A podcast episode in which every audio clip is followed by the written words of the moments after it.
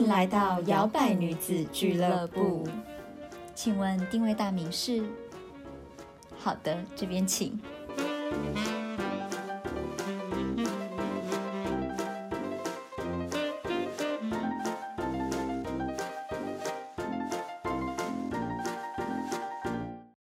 Hello，欢迎收听摇摆女子俱乐部，我是小朵，我是 Zoe。我们呢，好不容易已经来到第二季的第十集了。哦 对，不知不觉也是过了一个一两个月吧，有吧？嗯，对，不知道大家就是在这一路上跟我们一起谈改变这件事呢，有没有就是慢慢的从。你的 mindset，你的想法也好，你的心态也好，你的可能生活作息上面也好，希望就是对你来说都有一些新的不一样的气象，就是让你在二零二三虽然已经快要过一半了，但是你还是可以从现在开始慢慢的调整你自己的步伐，让自己越来越好。没错，对。那我们今天呢，想要谈的就是，呃，可能你会在人生或者是。呃，面对你一些朋友的时候，有时候你会觉得，嗯，这个人好像有点不太一样，哎，嗯，哎，他好像容光焕发的感觉，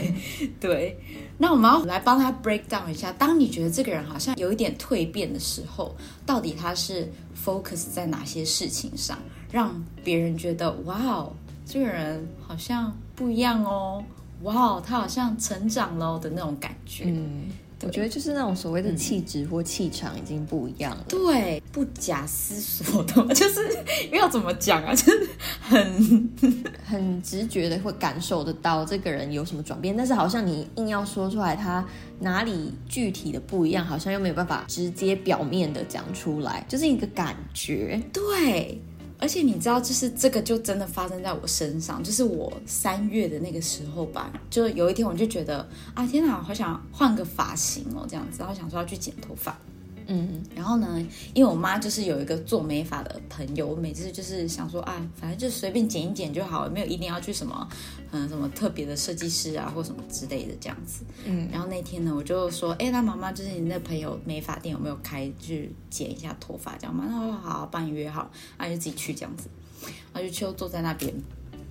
我那天好像也没有特别打扮啊，干嘛没有，就是很朴素这样子。然后去的时候就跟那阿姨说：“啊，阿姨，我今天想要剪头发。”这样，她说：“哦，听你妈说你要剪很短呢。”这样，然后我就说：“哦，对啊。”她就说：“哎，那个头发长这么长，留那么久，你很舍得哦。”这样子，嗯，我觉得我看的蛮开的，没有什么舍不得的，就是头发，就是不是说不会长回来这样子。然后他就说：“好好好，阿姨帮你剪。”然后剪完，然后那边吹完，弄弄弄弄好的时候，他就是说。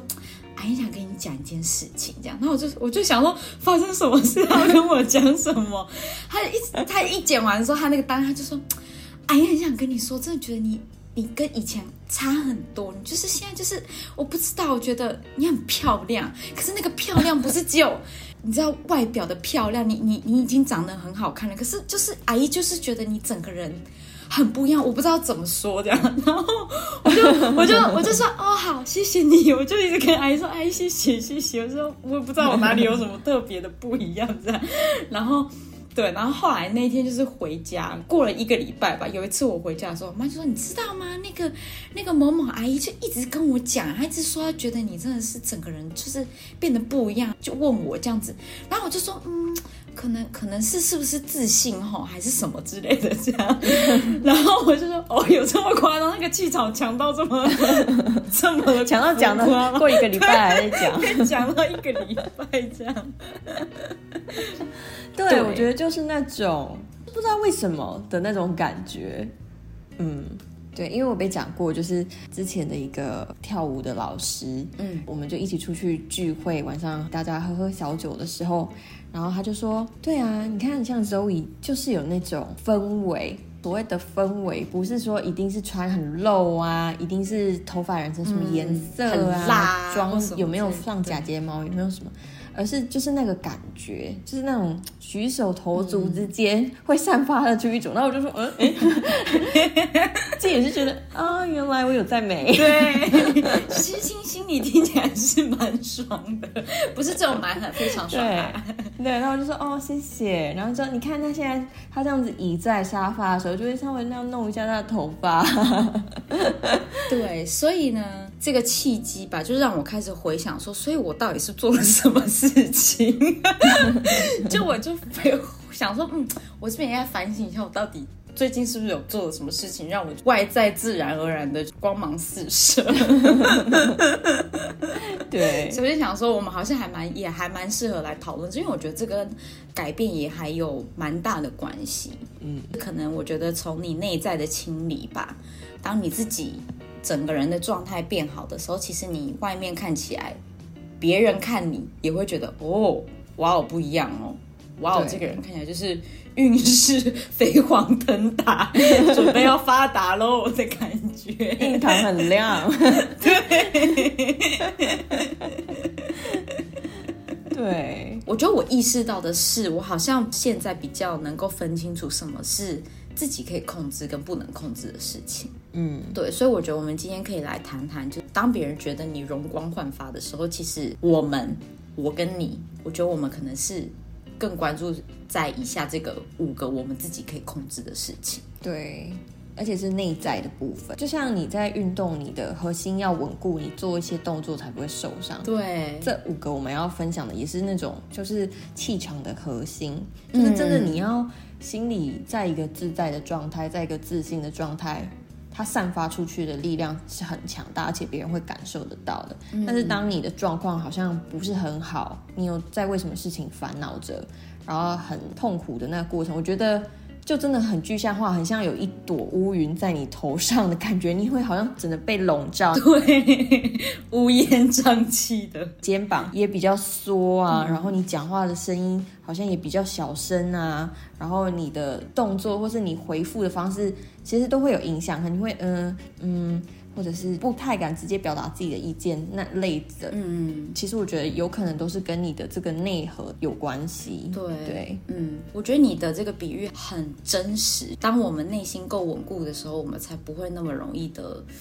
Fall apart 崩溃，或者是常因为外面的一些我们没办法控制的因素，一直聚焦在那那些上面，然后让我们自己觉得哦天哪，我受不了。嗯，对。首先呢，我们就来谈谈，就你自己而言，就我们每一个人而言，我们可以控制的第一个就是我们自己的态度。嗯，对，我觉得对人和对事情，我会自己现在越来越保有自己的态度跟立场，而不那么容易的受到别人的左右。嗯，我也尊重我们每一个人，大家都是独。独立的个体，大家有自己彼此成长的环境，所以你有你的个性，你有你的想法，不用再去迎合别人。我觉得有时候坚定的展现自己的。态度，但是处事我们还是用很柔和的心态跟礼貌，就我们一直讲的尊重跟包容来对待跟自己不同的差异点跟观点，我觉得还蛮重要的。对，而且我觉得这种态度是你会慢慢意识到的，因为像我自己本来就是一个蛮有主见的人，尤其以前，所以其实我本来对。其实是反而需要收一点，我要学着去接受别人的态度。但是我那天去餐厅跟我先生一起吃饭，然后是一间日式的餐厅，嗯，可能是餐厅经理吧，他在对待 part time 的那些人员的时候，你就觉得那个态度很不好，然后你就会想到年轻的自己在打工的时候，好像也有遭遇过类似的经历，就你觉得这些人他是可以这样子对待你，嗯，对，因为我就记得那餐厅经理会说某某某，你那桌子到底收了没啊？你不要再发呆了。动作快一点吧，就是那讲话的方式是很命令句，然后他的那个整个讲话的方式就影响到他，甚至是对待客人，他也这样讲话。他拿美女给我们说说，美女在这，你们先点。然后是一间在百货公司里面的餐厅，你就觉得这个服务好像 有一点怪，而且它就是日式的，对。然后我就觉得那些比较年轻的打工的弟弟妹妹有一点可怜，就是会觉得好像看到以前的自己，然后会觉得，对，那就是正常的啊。我现在就是没什么经验啊，所以我本来就是应该要虚心受教。对，从那一件事件，然后我发现到说。嗯，对，好像虽然我以前就蛮不能忍受别人 说我没礼貌，但是现在更能更坚定的去处理这件事情，然后敢说出来。嗯嗯，对，像我自己也会觉得，在感情里面，我的态度也是还蛮一直都是很做自己的，而且我觉得这个。尤其对感情来说，跟现在在谈恋爱的所有人当中，我觉得非常非常的重要，就是你有没有你自己的态度。因为我始终相信，我有我的个性嘛，我有我的想法，我有独特的我的外貌或者是什么之类的。我觉得爱一个人，你就要去爱他原本的样子。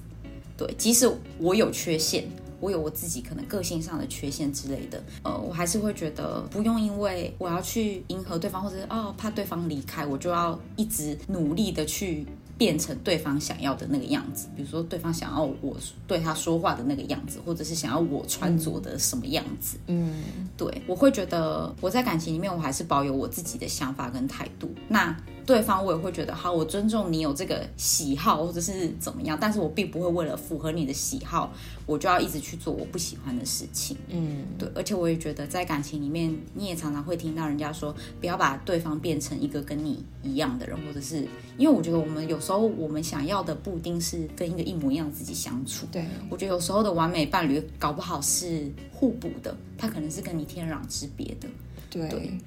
而且我觉得这也跟有一些文化有关系，因为我就有听过一些女生朋友分享过，她的西班牙男友就跟她讲说，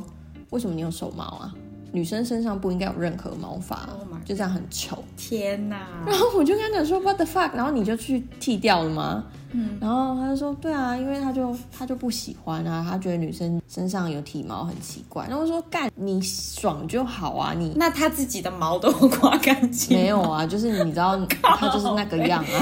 我懂，他就觉得人家应该要这样，因为可能社会价值观觉得，哦，女生不应该有体毛或什么的。我说，干，你今天就算一毛不想剃，你就给他留啊，或怎么样的，你管他去。对啊，要是我，我就刻意留长了，还打。辫子，你敢跟我讲？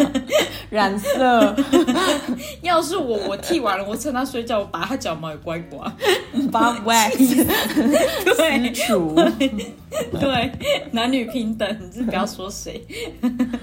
对，所以我觉得很多人在感情里的态度会有一点处在一个嗯。其实自己没有那么肯定对方的这个想法，但是我们的态度还会是想要去迎合对方的。嗯，对自己也是在感情里面经过不同的感情去学着，真的是尊重自己原本的那个样貌，而不是可能某个前任会说啊我不喜欢什么什么什么什么的。对，然后我也是觉得，之之所以我跟我老公的感情会这么紧密，就是因为他真的很尊重我，他真的从来不会智慧我任何的外貌。上的，或者是我自己有一些小估摸之类的，他会呃用一种可爱的方式讲，但是就小刁一下，但不是那种我觉得你不要这样，或是我觉得你为什么什么什么之类的，对，或者是什么啊，你可不可以改掉？这样真的很很让我在外面觉得很丢脸，什么类似这种，对对，嗯，所以我觉得呃态度，你对你自己的态度，你对事情的态度是你可以控制的范围，所以我觉得大家应该要更 focus 在。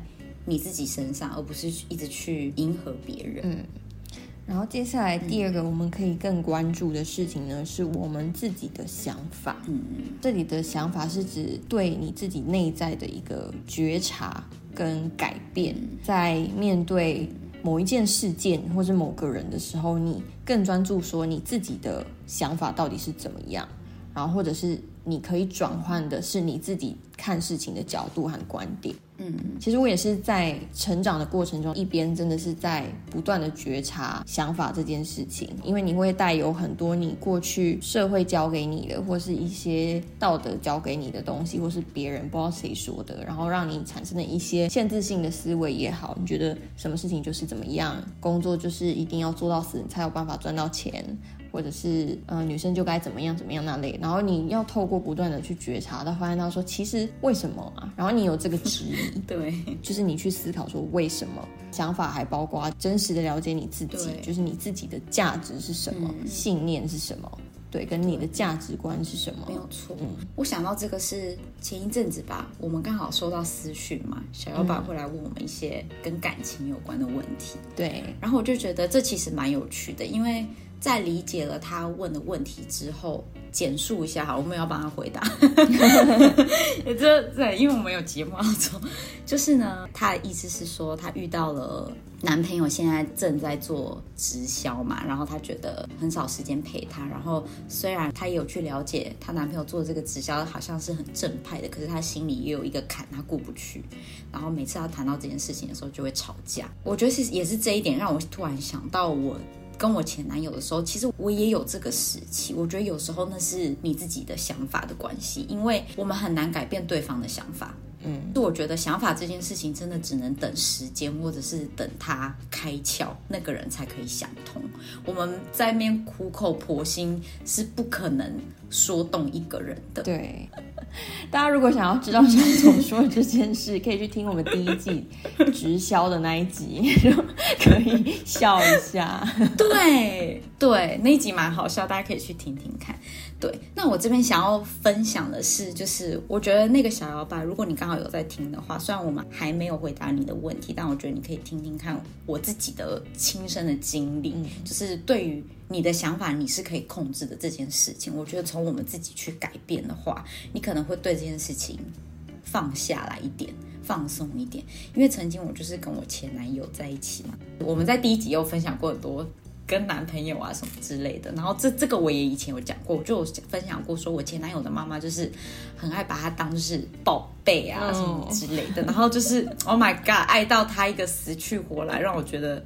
让我就觉得男朋友很像妈宝，但是其实那个妈宝的概念只是我的想法。如果我拆掉他妈妈对他那些，就是啊，还要帮他，就是哇，煲汤煲饭那样子，从从南部寄上来台北，然后每天就是打电话叫他宝贝什么什么这种的，撇除那些我如果都不看的话，我前男友是妈宝嘛？我自己在那边回想，其实他也不是啊，他有在做自己的工作，他没有就是一天到晚想要黏着妈妈或者是什么之类的。嗯，但是是因为他妈妈的那些所作所为，他妈妈的行为模式。让我很难用另外一个方式去看待他们的亲子关系，我就会一直觉得哦，天哪，这是一个妈宝哎，这样子。嗯，那等我经过这一个过程去了解我这些想法哪里来的时候，去慢慢的一层一层去剖析之后，我才知道说，好，这个妈妈对她儿子的极度依赖，一直把他当成还没有成长的宝贝的这件事情，是我没有办法改变的事实。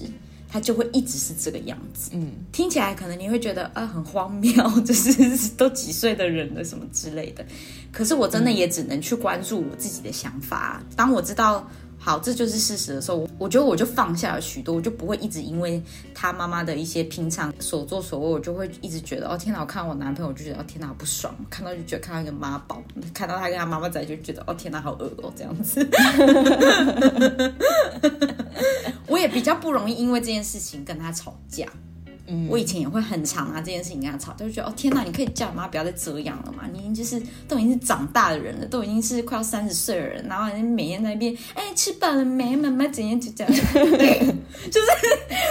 我知道，就是其实我这样子，我其实我在他面前表现出来，我也是一个很不成熟的女孩。嗯，对他可能也会觉得我爸妈就是以来就是这样，你觉得我要我可以改变他们？你觉得我没尝试过想要改变他们？他就是不可能改变啊。嗯，对，所以你自己的想法，你自己的观点。你要自己去解开它，嗯，对，那其实也是要需要时间的。我可能也是跟他在一起一年、两年、三年，可能到第四年、第五年都快要分手了才开窍，嗯，对。但是其实这就是要去觉察跟去练习的，对。因为我觉得，如果以感情来讲，真的两个人从不一样的背景认识，其实这中间就会慢慢发现彼此的差异。然后我是有听过女方跟她的家人没有到那么亲密的关系，就可能不会常常联络或什么。可是男生是会时不时就跟他家人一起视讯也好啊，或是吃饭也好，这样就是比较亲密的。然后女生有时候就会。有点赌气，嗯，就会觉得你为什么那么黏你家人啊？就是你都几岁了？女生的心态我觉得也蛮可爱，可能就是因为自己没有，所以会觉得你你好幼稚哦，你怎么现在还跟你 家人这样子啊？你都几岁了？对。可是仔细去想，就会觉得其实男生的这样子的关系也没有不健康，只是因为你们两家人的互动的方式不一样。对，可能他们家就是喜欢这样子热络的、频繁的去 update 彼此的近况，然后可能你是比较呃 keep it to yourself，你比较重隐私，你不会什么想法都想要跟他们分享的。嗯，对我朋友也是这样子开窍之后，他就觉得说，嗯。好像也是。然后反而他现在他会试着去跟他家人对看看也可不可以有比较多的互动，因为他就看他这这边的家人好像这样子也蛮好的，所以我觉得那个想法有时候是来自于你心里的某一种不平衡。所以大家如果去摸索的时候，其实有时候可以发现自己一些蛮可爱的地方。对对对，其实我觉得有时候这些童年的 trauma 也好，或者是这些小缺陷也好，并不代表你是一个不完整的人，或者你是一个破损的人格或什么之类的。我觉得反而有时候你了解之后，你会发现哦，先给自己一个秀秀，哦，自己怎么那么可爱啊，在意这件事情 对。这样子。我们之前在第一季也做过不同的人格嘛，就是什么安全型依附人格啊，或者是混合型、焦虑型，然后可能对。我们亚洲人的小孩长大的环境比较多是混乱的依附关系。对，所以大家可以再去收听那一集，那一集是还蛮不错的。对，没错。接下来呢，我觉得就是会想到我们的行动的这个部分，就像刚才 Zoe 讲的嘛，当你自己 process 的时候，你就可以去注意你自己行为模式、你的行动模式。我觉得有时候你会认清自我的价值之后，你就不会再去委屈你自己。你做的行动就不会再是好像依附别人、去附和别人，对，我觉得你会变成你的行动跟你的态度，还有你的想法都是很一致的。对你对事情有你的想法，你的行动也会表达出哦，原来我是这个想法的，也会更主动的去做沟通，甚至是设下一些你不想要的界限。那你也不会再接受一些情绪勒索啊，甚至你会改变对你自己。自我对话的方式，我觉得这个行动还蛮重要的，主要是从你自己出发的，你怎么对别人，你怎么对得起你自己的这个行动。对。对，比如说，我觉得这个很重要，一定要讲。我们在第一季的时候也还蛮常谈一些跟性爱有关的主题嘛，可能有些小摇板会很想念。闷骚，对，我觉得行动这件事情呢，在感情里面很好拿来举一个例子的，就是我觉得这是性爱的方面。嗯一定有很多人为了性爱而吵架，是因为对方很喜欢某一些姿势，或者是想要你在爱爱的时候做一些你根本不想要尝试的事情。对那你的行动到底有没有反映你的态度，还是你是为了委屈你就开始你就做那件事情，然后做的时候心里很干很干很干，就是 超级生气什么叫我的。学狗爬是怎么样，还要叫两声？对，为什么要把我推到阳台，说要在阳台，或者是怎么样之类的？我巨高哎、之类的。对，对，所以我的意思就是说，可能你会为了不要吵架迎合对方，但是我觉得有时候你的行动还是要很坚定的告诉对方说你不要，而不是因为怕说哦我拒绝了，他可能就不喜欢我了啊，我拒绝了，他可能就会离我而去。嗯，对，而且我觉得更更重要的是，呃，有时候在热恋期的时候，你就要去。设下这个 boundary，设下这个界限，什么是你喜欢，什么是你不喜欢？我觉得你还是可以很理性的表达，并不是说在热恋期大家都要戴上就是玫瑰色的眼镜，大家都要保持着，嗯，没关系，好，我也喜欢。啊，你喜欢这个，我也喜欢。啊，你要做这个啊，好我也敢尝试，然后最后受伤的都是你自己，嗯，对，所以我觉得你自己的行动你要自己主动的采取，而不是嗯、呃被动的去接受别人就是要你做什么你就做什么。对，对，这是你可以控制的，不是说什么哦，没有我没有办法，我就是我就是很很容易在意别人，我觉得就是把主控权拿回到你身上。对，对我觉得这很重要哎，尤其是身体界限的部分，很多人会觉得说啊，就是夫妻了，或是就是伴侣了，想怎样就怎样。哎，没有哎，还是可以告你的。对，我曾经也是为了这个就是大发脾气过，就是觉得是我的身体还是我的身体，并不代表我跟你在一起两年、三年、四年，你就可以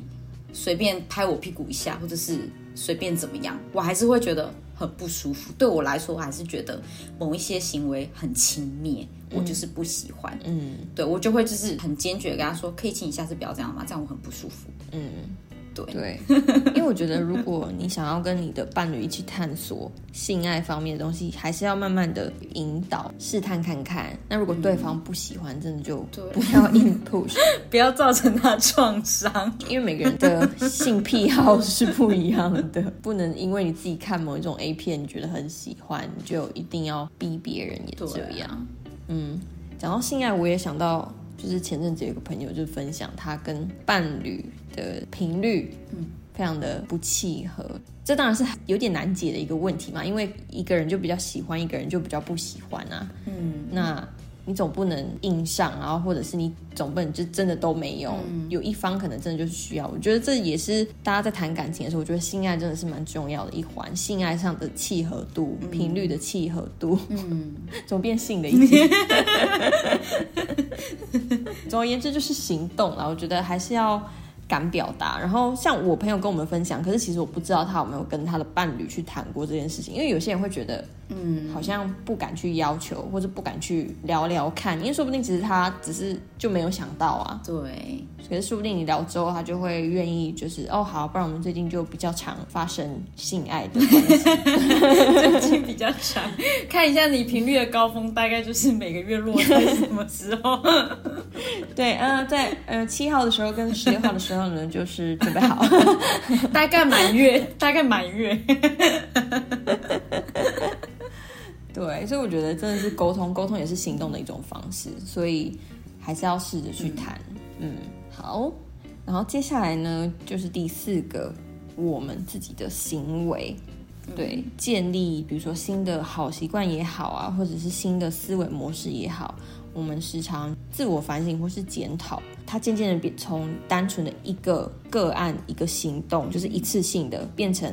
持续性的、连续性的，我慢慢渐渐就转变成这样子，它就变成你的行为模式。嗯，对，会比较把注意力放在你自己身上，你不会去关注在一些没有办法改变的事情，比如说过去的事情，比如说主控权不在你的事情，你可能渐渐的就是更常去觉察你自己每一天的行为模式，比如说说话啊，比如说你的习惯啊，比如说你跟别人在应对的时候，你是会有怎么样的反应的人，对，或是你是怎么样回应对方的。对对，自己的行为的这件事情是，我觉得是真正让你去启动，让你自己真正可以改变，让别人觉得哇，你真的不一样的的一个很重要的一个点。因为真正呃，你想要开始改变，真的想要就是变成更好自己的时候，其实你是会去关注你自己的行为的。你每天的习惯是什么？你是不是有彻底的改掉你的？限制性的信念，或者是你有没有时常的在做自我的反省？这是要变成真的要变成一个像你刚才讲的，从从点变成线到面，嗯，就是它要变成一个更完整的生活的模式，对。你才会真正的就是让别人觉得哇，你真的真正变成一个新的人的感觉，嗯，就是有内化的，对，真的有内化，对，呃，在行为模式啊之类，我觉得有时候以一个很简单的例子来讲好了。嗯，大家在感情里面多少也会有吵架嘛？有没有人真的去思考过，你吵架的时候你有哪一些行为？嗯，你说的话你自己听得下去吗？对 对，那你有没有就是真的去反省，每一次吵架之后，到底我们在吵什么呢？嗯，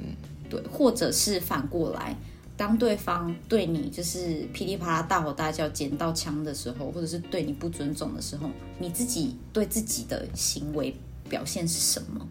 你是开始不断的责怪自己吗？嗯，我觉得还蛮蛮值得去思考。你平常日常当中对应到的人跟对应到的事，然后你自己是怎么样去表现的？我觉得还蛮值得去观察。其实那也蛮有趣的，它会是一个很特别的一些发现。对，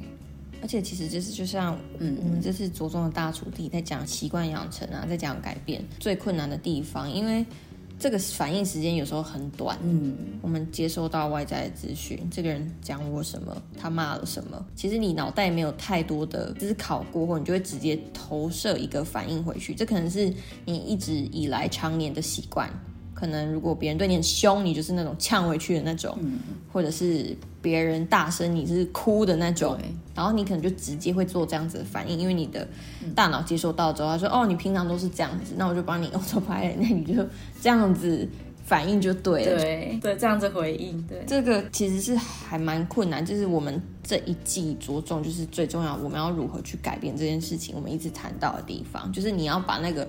反应的时间拉长一些，然后你要有时间去真的觉察自己，消化它，对，去思考。如果是一个 better version of you，一个二点零的你，你的反应会是怎么样的？对，它真的是需要练习，就是在你可能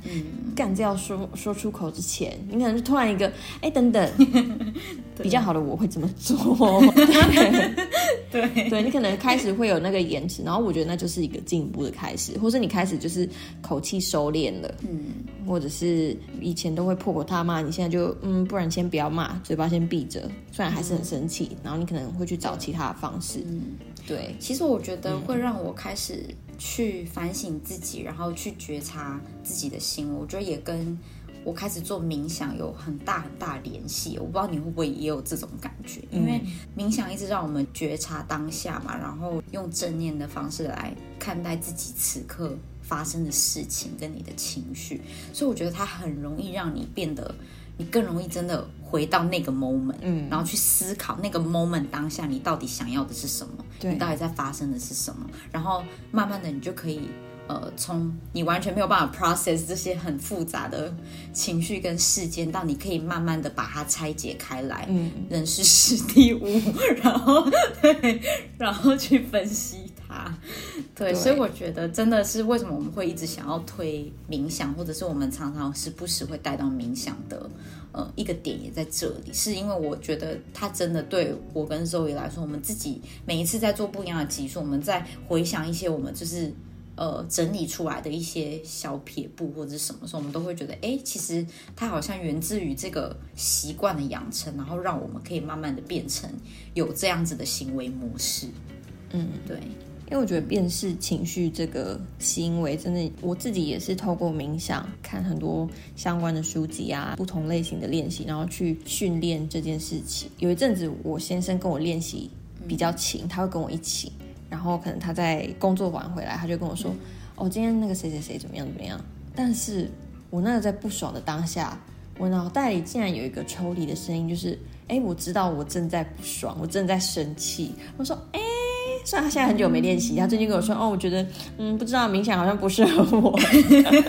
很容易 snap。”对他很久没练习，但是我觉得在那一段时间，就是比较常练习那段时间，他真的觉察这件事情的那个敏锐度真的有变好，所以我觉得他是真的可以训练的。然后他也真的可以让你整个人的，就是那个给人的感觉是比较沉稳的。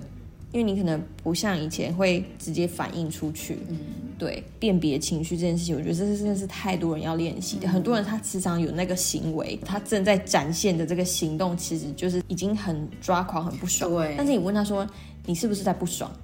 他说没有啊，他又否认，对。对，或者他其实已经分不清楚了，他的大脑已经分不清楚这个行为跟这个情绪之间，他变成是一个很自然而然，就像我们就是嚼口香糖，你知道放进去你就是要咬，可是你不知道你为什么而咬，你不知道你到底在吃的是什么东西，对，你不知道你在消化的是什么情绪，对，所以我觉得到练习到可以说出你怎么样怎么样，这件事情怎么样怎么样，让我感觉到很生气。我觉得我现在很生气，嗯，这个其实也是需要时间。是哎，我觉得承认你的感受，承认你的情绪是一件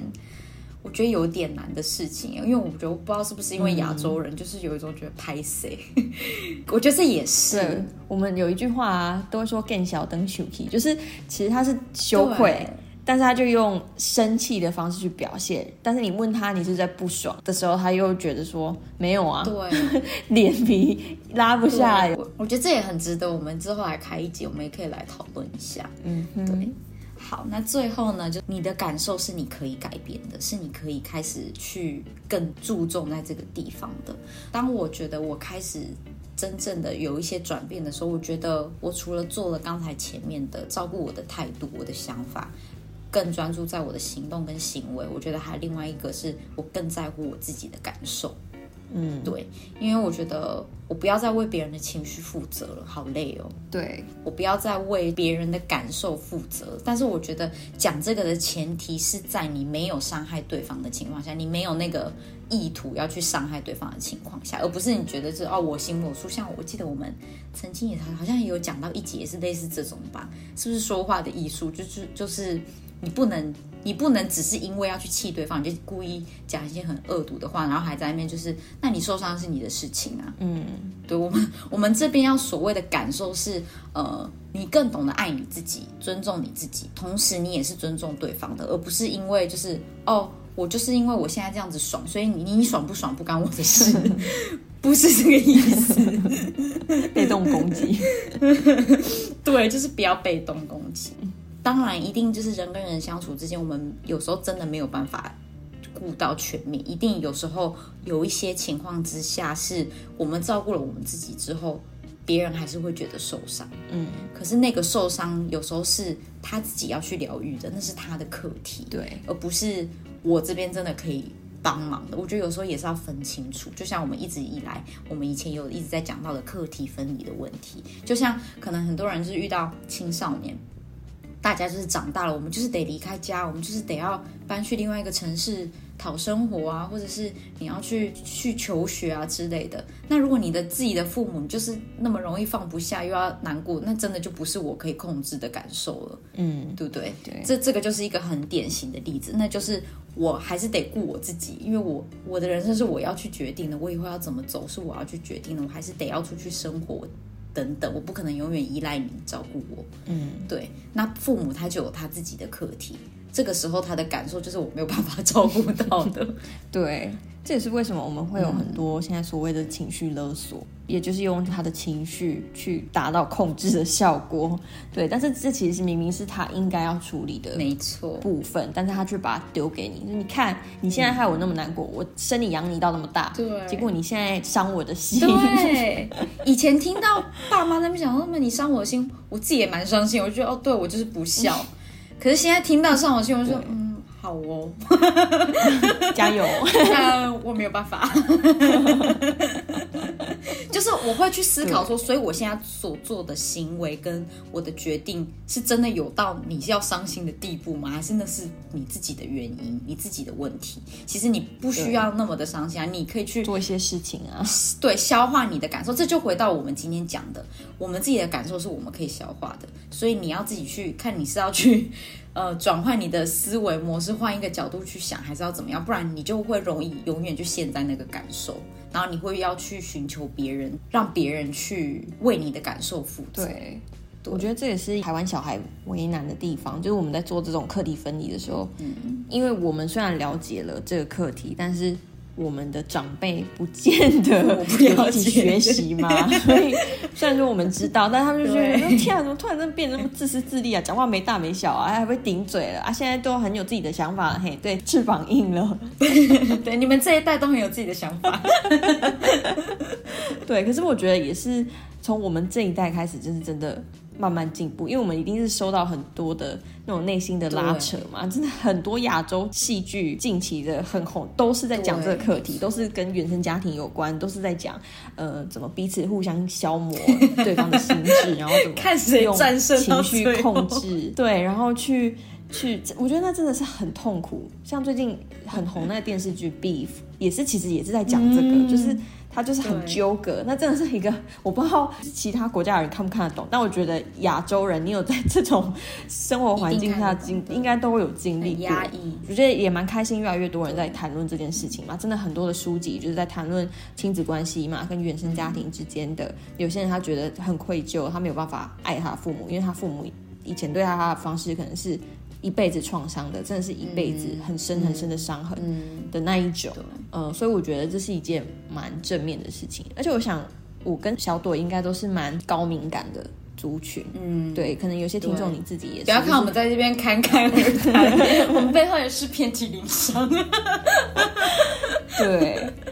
比较敏感的人在对待。你自己至亲的人，那你你很想要爱他们的人，他们有一些负面的情绪，那个能量其实是很大的。嗯，他们已经很放大，然后你又要全部吃进去，我觉得真的是需要花蛮长的时间去。分离这个感受，说哦，其实那个时候并不是我的问题。其实那时候他们会有怎么样子的反应，其实是他们自己对的行为 不成熟，对做错什么事情，对对。然后直到现在，其实还是一样，因为你没有办法改变他们，对，所以你能做到的可能是用提醒的。或者是用你自己的方式去去跟这种不舒服的感受保持关系，然后去把自己就是抽离出来、独立出来。然后这独立不是指只是单纯的生活上的，更多是心理层面上的独立。它也不是一种疏离啦，我觉得这就是有点困难的地方。就有时候你会觉得有点疏离，因为你在 整理这件事情，你可能觉得对。我好像很怕给他们太多正面的 feedback，他们又突然又超黏我的，又会觉得他们又可以 为所欲为，变本加厉，得意忘形。对。然后我觉得这也是困难的地方，这也是大家需要练习沟通的地方。这我自己也还在练习，我觉得这真的还蛮难的。没错，对。然后我觉得也特别有趣的是，当你先更照顾你自己的感受的时候。因为你就会开始去像我们前面讲，你会开始去分析嘛这些感受的来源，然后你也会更了解说，如果是你自己，你会怎么样去排解这些感受？觉得另一方面的收获是，当你可以更去消化你自己。照顾你自己的感受的时候，其实你也更能够就是站在别人的角度想，你可能更能够体会别人的感受，因为你自己已经先 process 过了，你就知道说，哦，原来我今天如果换成另外一个人，如果换成妈妈，哦，我知道他现在的想法可能是这样，哦，我换成我的另一半，哦，我知道他现在想法可能是这样，我觉得这是一个还蛮有趣的发现，对。我们可以为他们感到难过，可能替他们觉得说，他们的过往的童年可能是有某部分没有被满足的，或者是他们也不舒服的状态。但是他们可能有用他们自己的方式去进步，只是可能是我们还是觉得有受伤的部分。对 对，但是我觉得就是每一代真的有用他的的方式再去努力，社会就会越来越好，大家的。观念就会越来越健康。没错，我们今天分享了五个嘛，就是呃所谓的你的内在的核心。我觉得也是呃许多就是在如果你有在接触身心的话，他们会讲一个叫做 self concept，就是你对你自己的自我概念的部分。大家就是记起来，你的态度、你的想法、你的行动、你的行为跟你的感受是你可以照顾好的。嗯，对。当你先把这些核心的区块都先不断的练习，不断的呃注入你自己更多的观察力的时候，那也是你整个人要开始。飞黄腾达的时候了，开始容光焕发，对，开始说哎变漂亮哦，变帅喽，对，或者说哇更有自信哦，哇看起来好像我真的跟，而且你会发现你身边的人也会觉得哇好像跟你在一起变得更舒服了，嗯，可能他以前没有感受到这种舒服的距离，但是现在好像跟你在一起，他反而你的磁场会开始吸引一些比较好的人，对对，而且。你自己梳理好，你比较坦然之后，别人就不会觉得要小心翼翼的照顾你，好像你很有棱有角，或是你有什么刺，我不能去触碰到，不然你可能会爆炸。对，没有错。嗯。对，好，那今天我们就聊到这边。那如果你还没有加入我们的烂社群的话呢，可以点选我们的 IG 上面首页的连接，然后呢就可以进到我们摇摆女子的赖社群。那我们现在五月呢，就是会做一些新的活动，然后每天呢，我们也都会有一个反省小卡，然后里面会写一些，就是大家可以就是去发掘自我，更了解自己，或者是对生活有更多觉察的一些题目。很感恩，就是我们的小。老板都很积极的参与，然后大家就是都有在分享自己每一天的收获。对对，那如果你喜也想要有这样子的环境，或者是想要这样子一个社群的氛围的话呢，就是欢迎来加入我们的烂社群。对，没错，那就希望大家喜欢今天的分享喽，我们下次再见，拜拜。还喜欢今天的口味吗？好的，欢迎帮我们打新评分。摇摆女子俱乐部，期待您再次光临。